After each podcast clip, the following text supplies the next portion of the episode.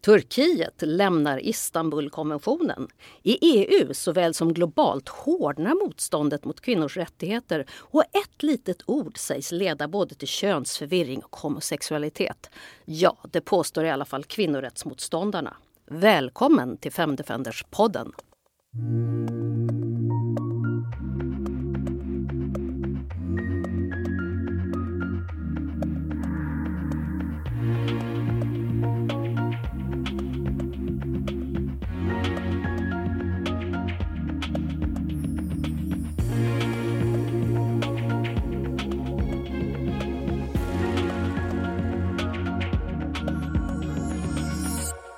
Jag heter Anna-Karin Hall och du lyssnar på det allra första avsnittet någonsin av Femdefenderspodden från kvinnorättsorganisationen Kvinna till Kvinna. Vi kommer att släppa ungefär ett avsnitt i månaden och här kommer vi främst att prata om den globala kampen för kvinnors rättigheter men vi kommer också att prata om Sverige ibland. Vill du veta mer om vilka Kvinna till Kvinna är, vad vi gör och var i världen vi jobbar så hittar du det på kvinnatillkvinna.se. Men jag är inte den viktiga personen här. Med mig har jag idag också två av organisationens påverkansrådgivare.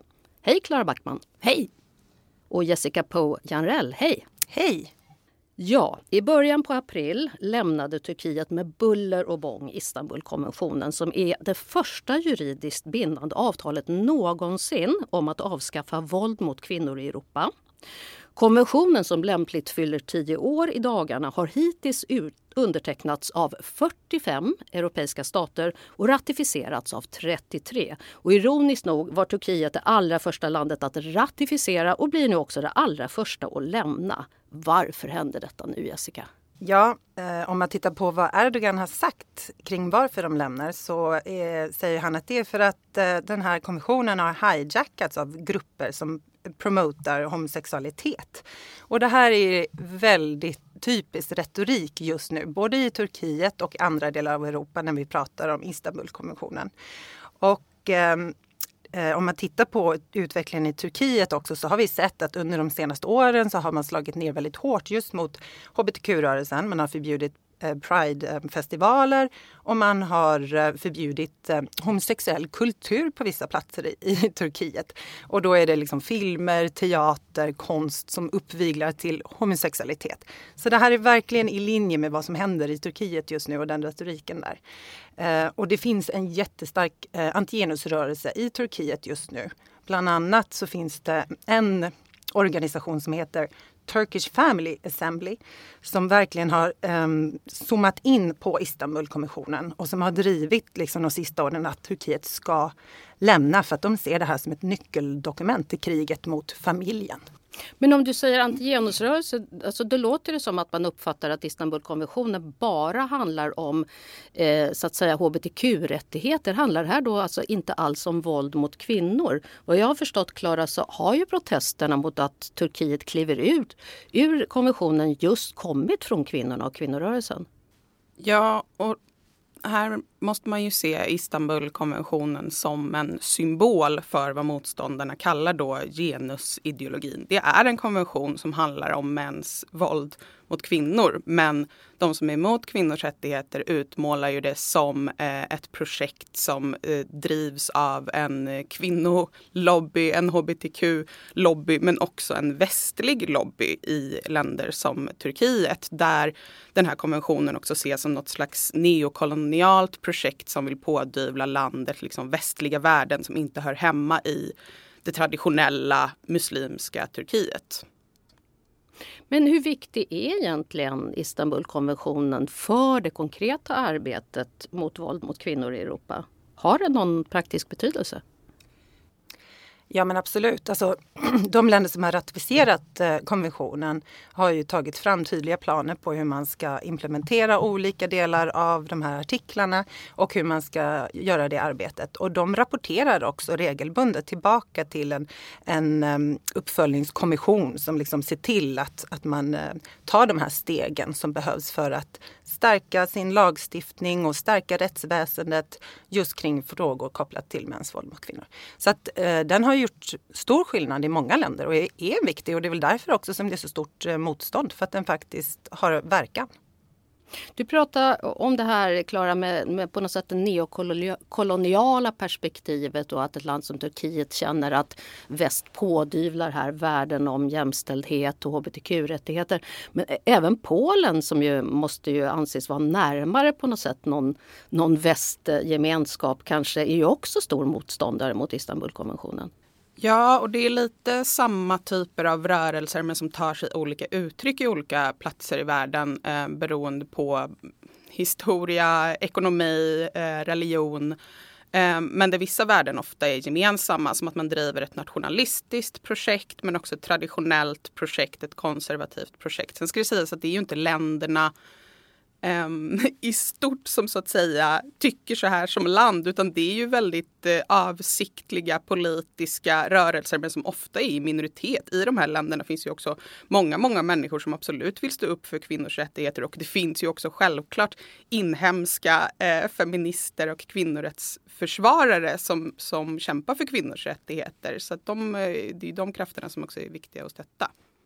Vi kommer att komma in på begreppet genus mer senare i podden men ändå det här att, att man eh, på något sätt de här motståndarna till Istanbulkonventionen skjuter in sig så väldigt att det just handlar om hbtq-rättigheter. Alltså är det verkligen det som är deras stora problem? Alltså jag skulle säga att lite som Klara är inne på, det, man väljer vad man siktar in sig på lite beroende på vilket land man är och vad man vet går hem i opinionen.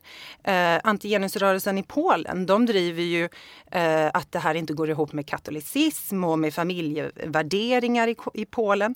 Och här pratar de ju inte bara om hbtq-frågor utan här pratar de ju också om att genusspråket eh, liksom, leder till könsförvirring. Det leder till att barn ska vara könslösa. Det leder till fler skilsmässor. Så att det är liksom ett hot mot familjen. Så, så målar man upp det där. Och även om man tittar i, i andra europeiska länder som i Ungern och Tjeckien så är det liksom just stort fokus på det här med att det förstör barn och att de sprider väldigt mycket myter och osanningar om liksom hur konventionen kommer att tvinga barn att bli könslösa. Och det finns till exempel en känd liksom, tjeckisk präst och politiker som, som har spridit väldigt flitigt en myt om att Istanbulkonventionen skulle innebära att föräldrar som vill uppfostra sina barn enligt traditionella könsnormer kommer att sättas i koncentrationsläger.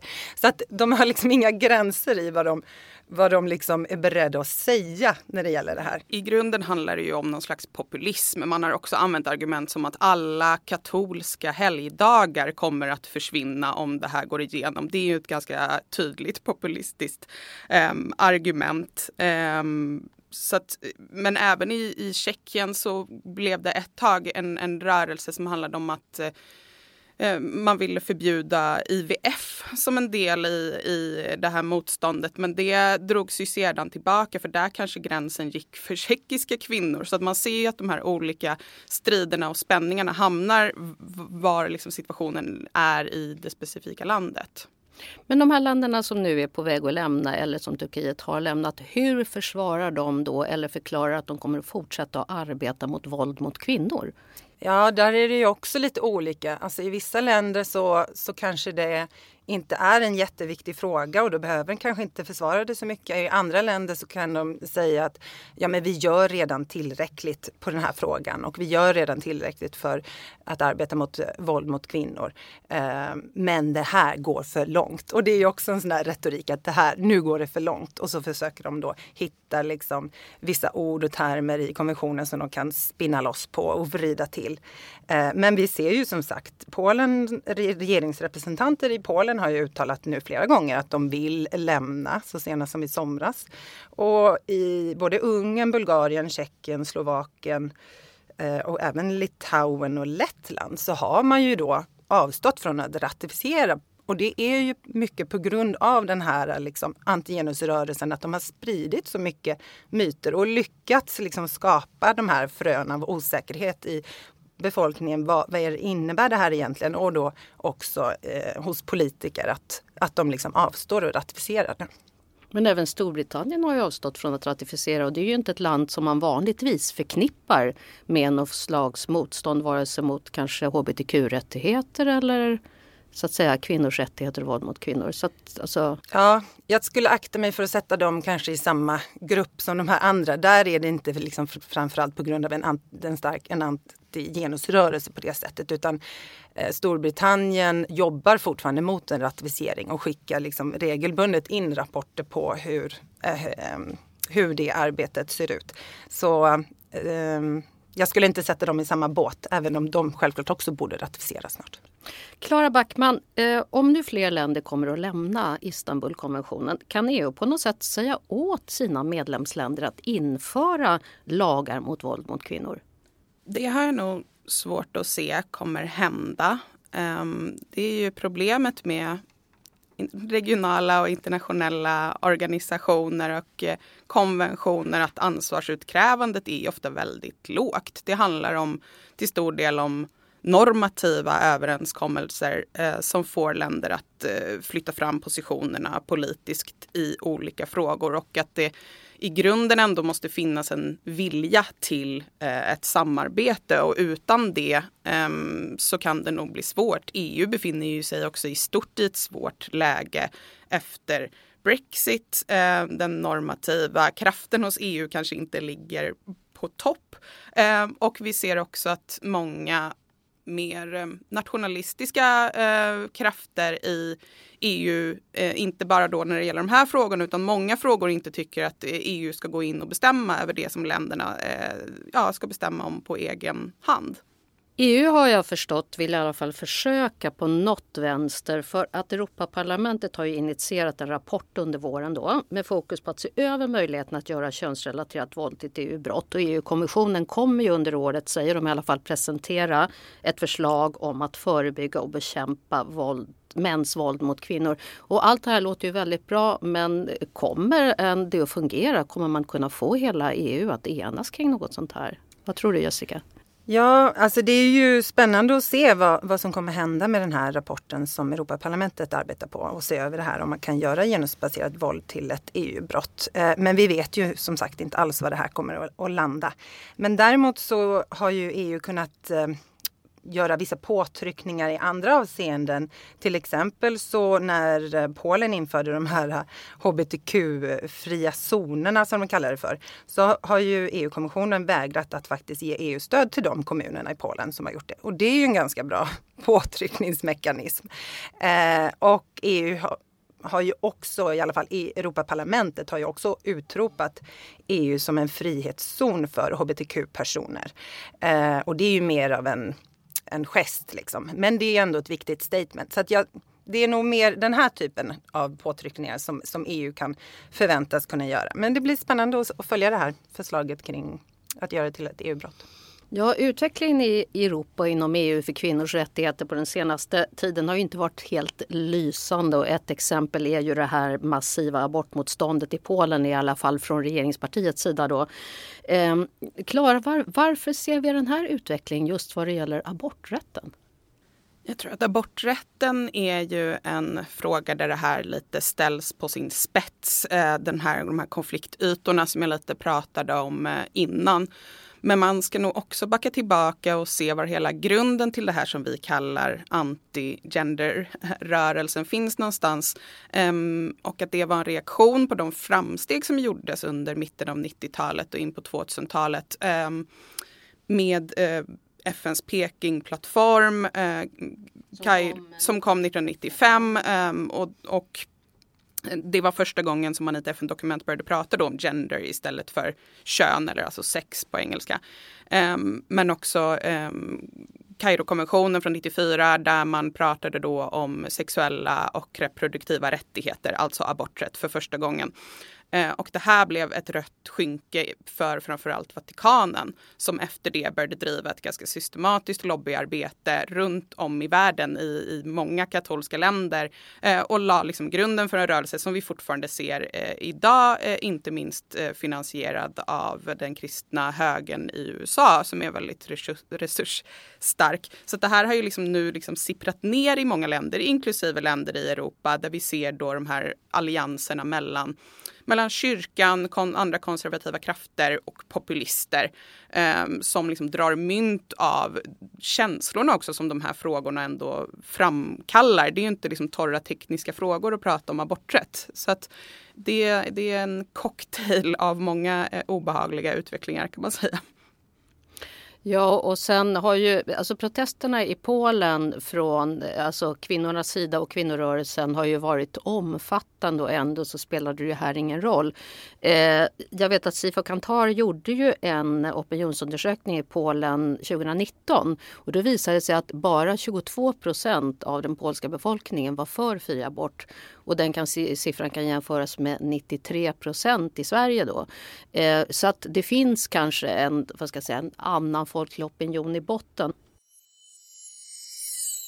Om vi då går över till en global horisont och lyfter blicken från Europa eh, så syns ju motståndet mot kvinnors rättigheter nästan överallt idag skulle jag vilja säga. Och även i en sån eh, stor institution som FN. På vilket sätt ser man det här, Klara Backman? Ja, det är ju flera olika processer och, och, forum inom FN som ju har väldigt många olika delar. Ehm, dels i FNs så kallade kvinnokommission som genomförs varje år. Eh, en väldigt stor jämställdhetskonferens där länder varje år eh, förhandlar om texter som har att göra med kvinnors rättigheter. Och där blir det nästan alltid strid om, på senaste år framför allt då aborträtten men i år kunde vi även se att nu är det termer som även gender equality i sig ifrågasätts eh, och blir alltså strid om. Jämställdhet är numera ett ord som inte godtas automatiskt av alla utan man måste förhandla kring det. Man kan även se en utveckling eh, där till exempel där striderna man ska säga nu handlar om transpersoners rättigheter så att termer som att prata om all women, alla kvinnor, det ifrågasätts av vissa för att det då skulle innebära att man också inkluderar transkvinnor i det begreppet. Det är liksom så man kan koda av den striden. Um, Sen har vi också sett vissa bakslag eh, i FNs säkerhetsråd som ju är den FN-entitet som avhandlar fred och säkerhetsfrågor men som också har en så kallad kvinnofred och säkerhetsagenda med ett antal resolutioner som handlar om liksom, kvinnors rättigheter när det kommer till eh, fred och konflikt. Och 2019 eh, antogs en resolution som uh, innebar ett slags backande på kvinnors rättigheter för att USA hotade om veto eh, mot den resolutionen om den innehöll språk om kvinnors rätt till abort efter våldtäkt i krig. Um, inte så att den innehöll dåligt språk men man avstod egentligen från att hänvisa till den typen av rättigheter. Ehm, och det här var ju då under Trumps tid eh, vid makten och det såg vi på många eh, sätt eh, innebar ett väldigt stort bakslag, inte minst ekonomiskt för att Trump drog tillbaka väldigt mycket pengar till SRHR som vi då kallar det. Um, sexuell, sexuell och reproduktiv hälsa och rättigheter. Um, men, men också då i den här typen av eh, texter var det väldigt svårt att få fram eh, progressivt språk. Men det här låter ju, eh, alltså att slå ner på något sådant att det inte skulle vara tillåtet med abort efter våldtäkt i krig. Eh, för mig så framstår det som otroligt inhumant och eh, här så verkar ju plötsligt USA vara den drivande Jessica Pojanrell. Ja, nej men så är det ju och jag menar jag tänker att um USA är ju en jätteviktig röst i det globala samarbetet när det gäller de här typerna av frågor. Och om man igen tittar tillbaka till de åren då vi lyckades göra framsteg så var det också för att USA var en positiv drivkraft under de åren. Alltså när kvinnokonventionen antogs 1979, då hade vi en demokrat i Vita huset, eh, Carter. Och sen så under liksom kommande årtionde så hände det inte så mycket när Republikanerna satt i Vita huset. Och sen när vi fick igen en demokrat i Vita huset Eh, med Clinton så hände det ju otroligt mycket under 90-talet. Så att man kan ju faktiskt nästan pinpointa de här framstegen också till när det sitter en demokrat i Vita huset.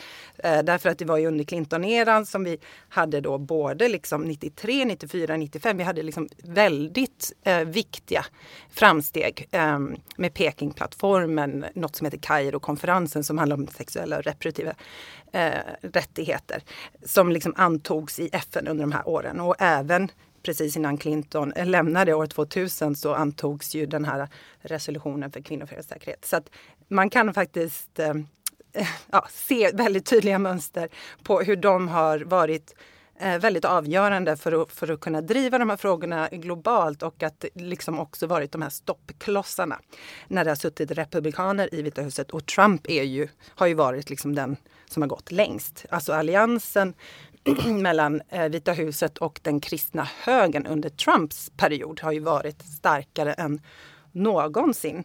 Eh, och det är ju helt enkelt därför att rep eh, republikanska presidenter behöver ju det här väljarstödet från, från den kristna högern.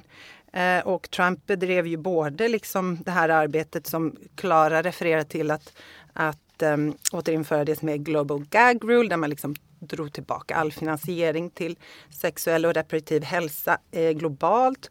Eh, de, han såg ju också till att tillsätta domare i högsta domstolen i USA som, som eh, var abortmotståndare. Men framför allt då, om man pratar om det globala, så blev ju USA också under Trumps tid en del av det här som vi kallar för the unholy alliance i FN. Och det är ju just då den här alliansen mellan alla som vill jobba mot kvinnors rättigheter. Och det är verkligen så här, eh, din fiendes fiende är din vän. Det är liksom, det är Vatikanen, det är Iran, det är Ryssland och nu då också USA under Trump-tiden.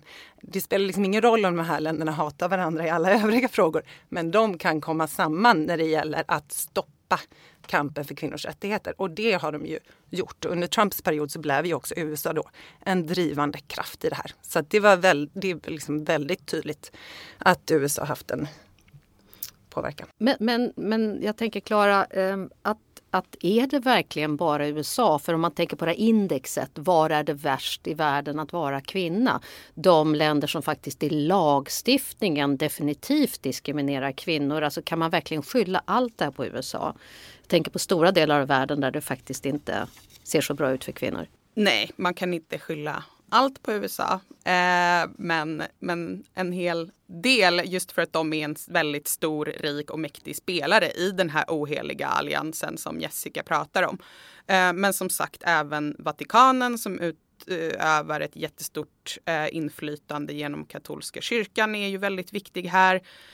Um, men också i, i länder i, i Mellanöstern finns det ju ett jättestort motstånd eh, mot kvinnors rättigheter. Självklart i, i länder som, som Saudiarabien och Iran. Och precis som Jessica sa, så att det spelar liksom ingen roll vad bakgrunden är för de här länderna. De är beredda att samarbeta när det kommer till de här frågorna. Även Ryssland är ju intressant för i säkerhetsrådet till exempel. Så det de ofta motsätter sig är ju egentligen att FN överhuvudtaget ska lägga sig i frågor om mänskliga rättigheter.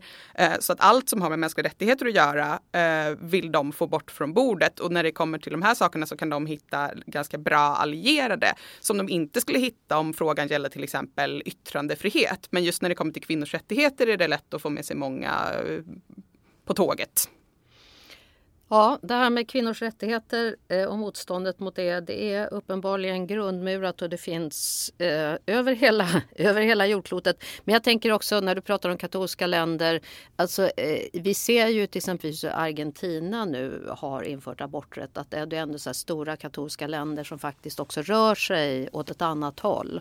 Och det, vad jag förstått så är det också mycket tack vare att kvinnorörelsen i Argentina har arbetat väldigt länge på det här och varit väldigt starka i sina möjligheter att påverka.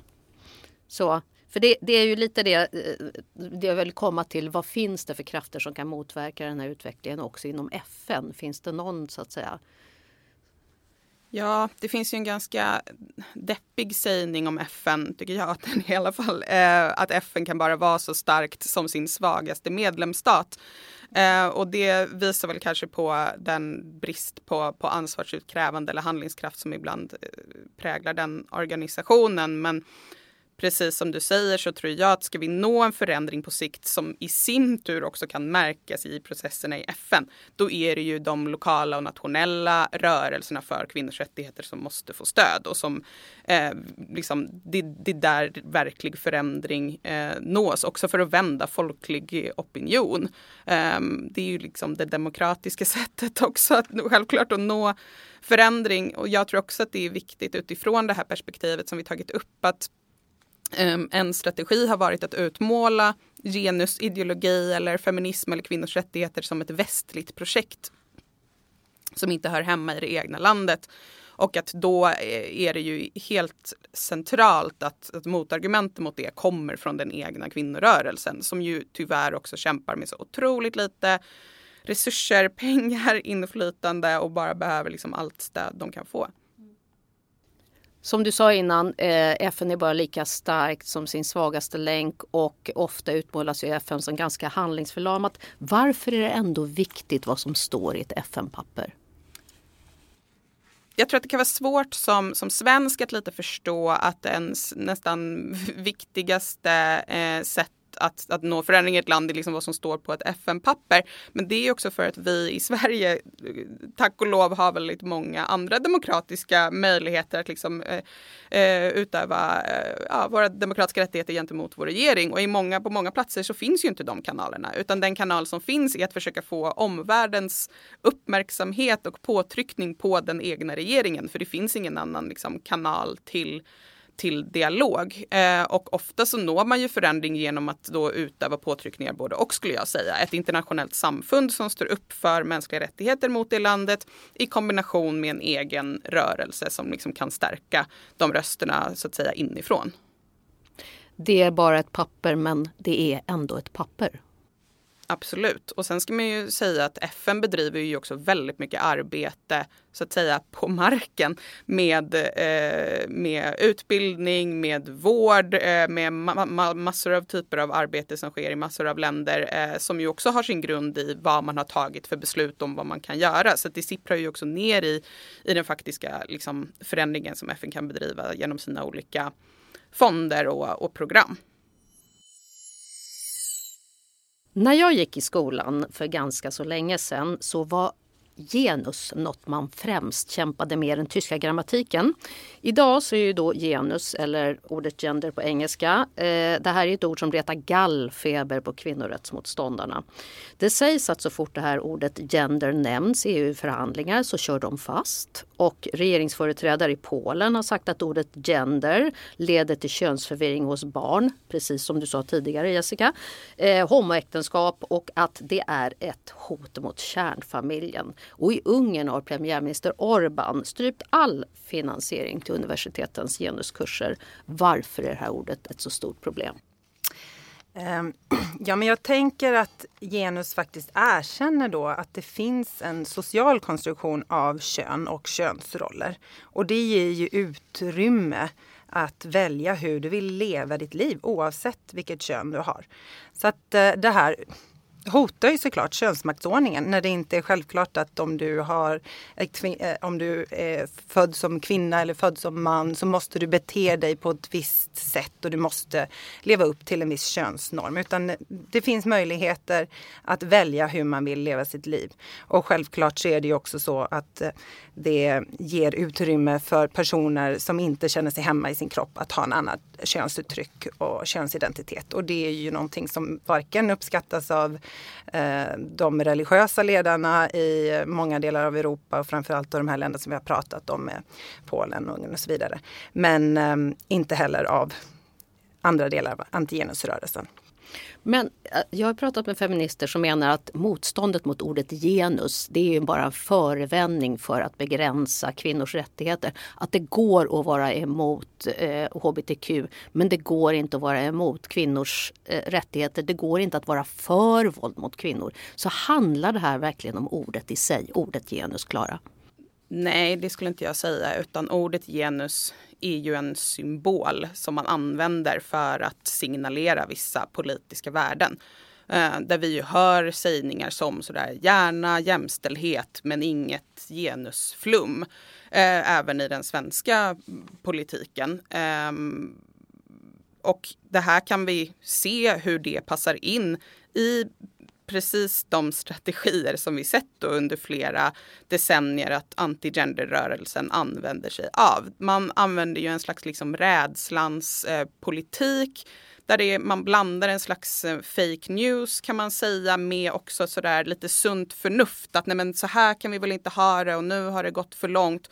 En eh, moralpanik som ofta handlar om att skydda barn Eh, från den här feminismen som har gått för långt eh, men också eh, mekanismen att sätta elitfeministerna mot folket. Att det skulle finnas någon slags stor majoritet som inte får komma till tals i de här frågorna för att liksom elitfeministerna, eh, genusmaffian, har eh, tagit över agendan. Nu hörde jag åtminstone två citat där, tror jag, från Kristdemokraternas Ebba Busch som just har pratat om genusflum i förskolan. Hon har pratat om elitfeminister kontra vanligt folk. Och förra året, 2020, så kom det ju också en bok av eh, Ivar Arpi och Anna-Karin Windham som heter Genusdoktrinen som ju går till storms då mot framförallt eh, utvecklingen inom genusvetenskapen i den akademiska världen. Alltså är det här en utveckling vi ser även i Sverige? En populistisk utveckling där man så att säga ska börja gå till storms då mot ordet genus och kvinnors rättigheter?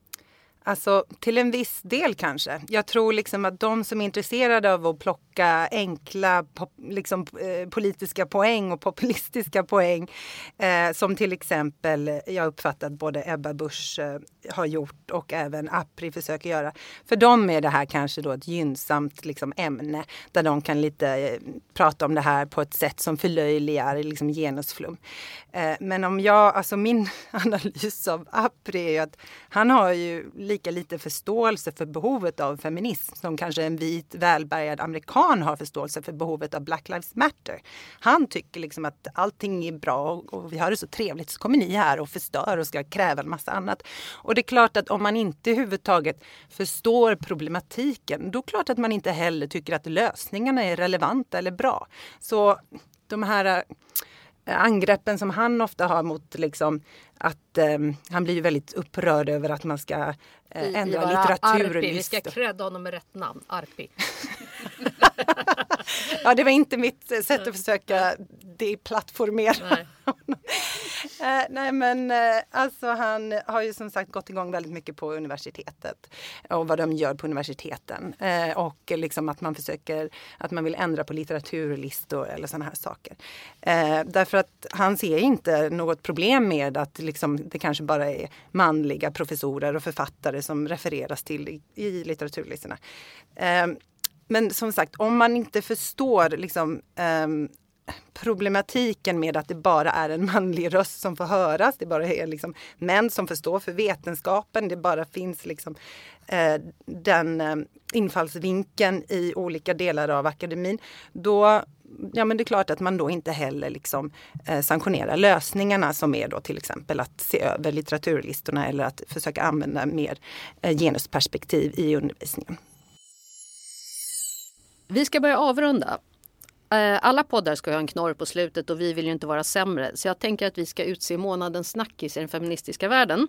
Själv så vill jag utse en oväntad feminist som vi faktiskt redan har pratat om i den här podden, den personen. Men någon av er får börja. Jessica Pujanrell. Ja, eh, oväntad feminist eller antifeminist, var det så? Mm. Eh, då skulle jag säga att Eh, Eh, om jag får liksom vidga det här begreppet till lite mer en person, kanske mer en juridisk person, så skulle jag eh, utnämna SVT till en oväntad antifeminist. Och det är ju både för eh, den här direktsändningen som de gjorde av Göran Lamberts presskonferens och och även för det här programmet Persona non grata eh, som handlar om Soran Ismail. Eh, båda de här programmen har ju faktiskt anmälts till granskningsnämnden eh, och båda de här eh, ja, valen av att både liksom sända den här eh, presskonferensen och att göra det här programmet eh, tyder på ganska dålig förståelse av vad det är de bidrar till. De ger liksom Eh, Ehm, personer som har ehm, anklagats för väldigt grova saker e-, en plattform att tala ut och, och liksom försvara sig själva. Men de ger liksom inte de som har utsatts antagligen för de här eh, brotten möjlighet att säga sin sak. Så det har blivit väldigt skevt och det blir som en, liksom en, en ny vända av, av metoo på något sätt som SVT tyvärr har, har bidragit till. Mm, Fredrik Virtanen fick ju också tala ut i Uppdrag granskning tidigare, vad jag minns. Ja, det var en eh, bra antifeminist tycker jag. Klara, var du? månadens snackis för mig måste nog ändå eh, bli den, den känsla av någon slags ny metoo-våg eller möjligen metoo-backlash som jag skulle ändå säga att vi befinner oss i just nu. Det jag upplever att eh, Eh, den stora ilska och frustration som många kvinnor och män känner över att vi faktiskt inte kommer någon vart eh, trots alla upprop, lagändringar eh, och politiska beslut så verkar vi liksom stå stilla. Men eh, som har tagit sig uttryck inte minst i den här liksom, nya vändan av, eh, av sexuell eh, av att eh, sexuella förgripare får fritt mediautrymme men också den senaste tidens eh, enormt grova kvinnovåld och faktiskt mord på kvinnor av sina partners. Ehm, man får väl hoppas att det kanske denna gång leder eh, till, till större förändring, men vi får se. Det är faktiskt just Ivar Arpi jag har utsett. Eh, eh, Ivar Arpi har ju gjort en resa som det brukar heta när man talar om abortmotståndare i Kristdemokraternas kvinnoförbund. Eh, och eh, jag tänker den här artikelserien från 2017 som ligger till grund för den här boken Genusdoktrinen då. Så menar ju han att schimpanshanar är aggressivare än schimpanshonor och det är ett bevis för biologiska skillnader mellan män och kvinnor och det är ett argument för att det inte finns någon könsmaktsordning. Nu vet ni det. Eh, men när Ivar Arpi då eh, avgick från chefredaktörskapet på den konservativa sajten Bulletin eh, och så fick han frågan vad han skulle göra efter då, eh, nu när han inte hade något jobb längre. Då sa han att han skulle bli en bättre pappa och vara hemma mer med sina barn. Och följande tweet kommer ut 11 april från Ivar Arpis konto. Obs! Viktig fråga. Finns det någon där ute som har en tröja med Simba och Nala från Polarn och Pyret i storlek 116 som de vill sälja? Finnes en fyraårig pojke som skulle bli överlycklig. Det här måste ju ändå vara det absoluta beviset på att Ivar Arpi nu har kommit att omfamna en ny roll och kanske också en ny syn på det här med könsroller. Vem vet? Vi kan bara hoppas. en klassisk pappa-feminist. Ja.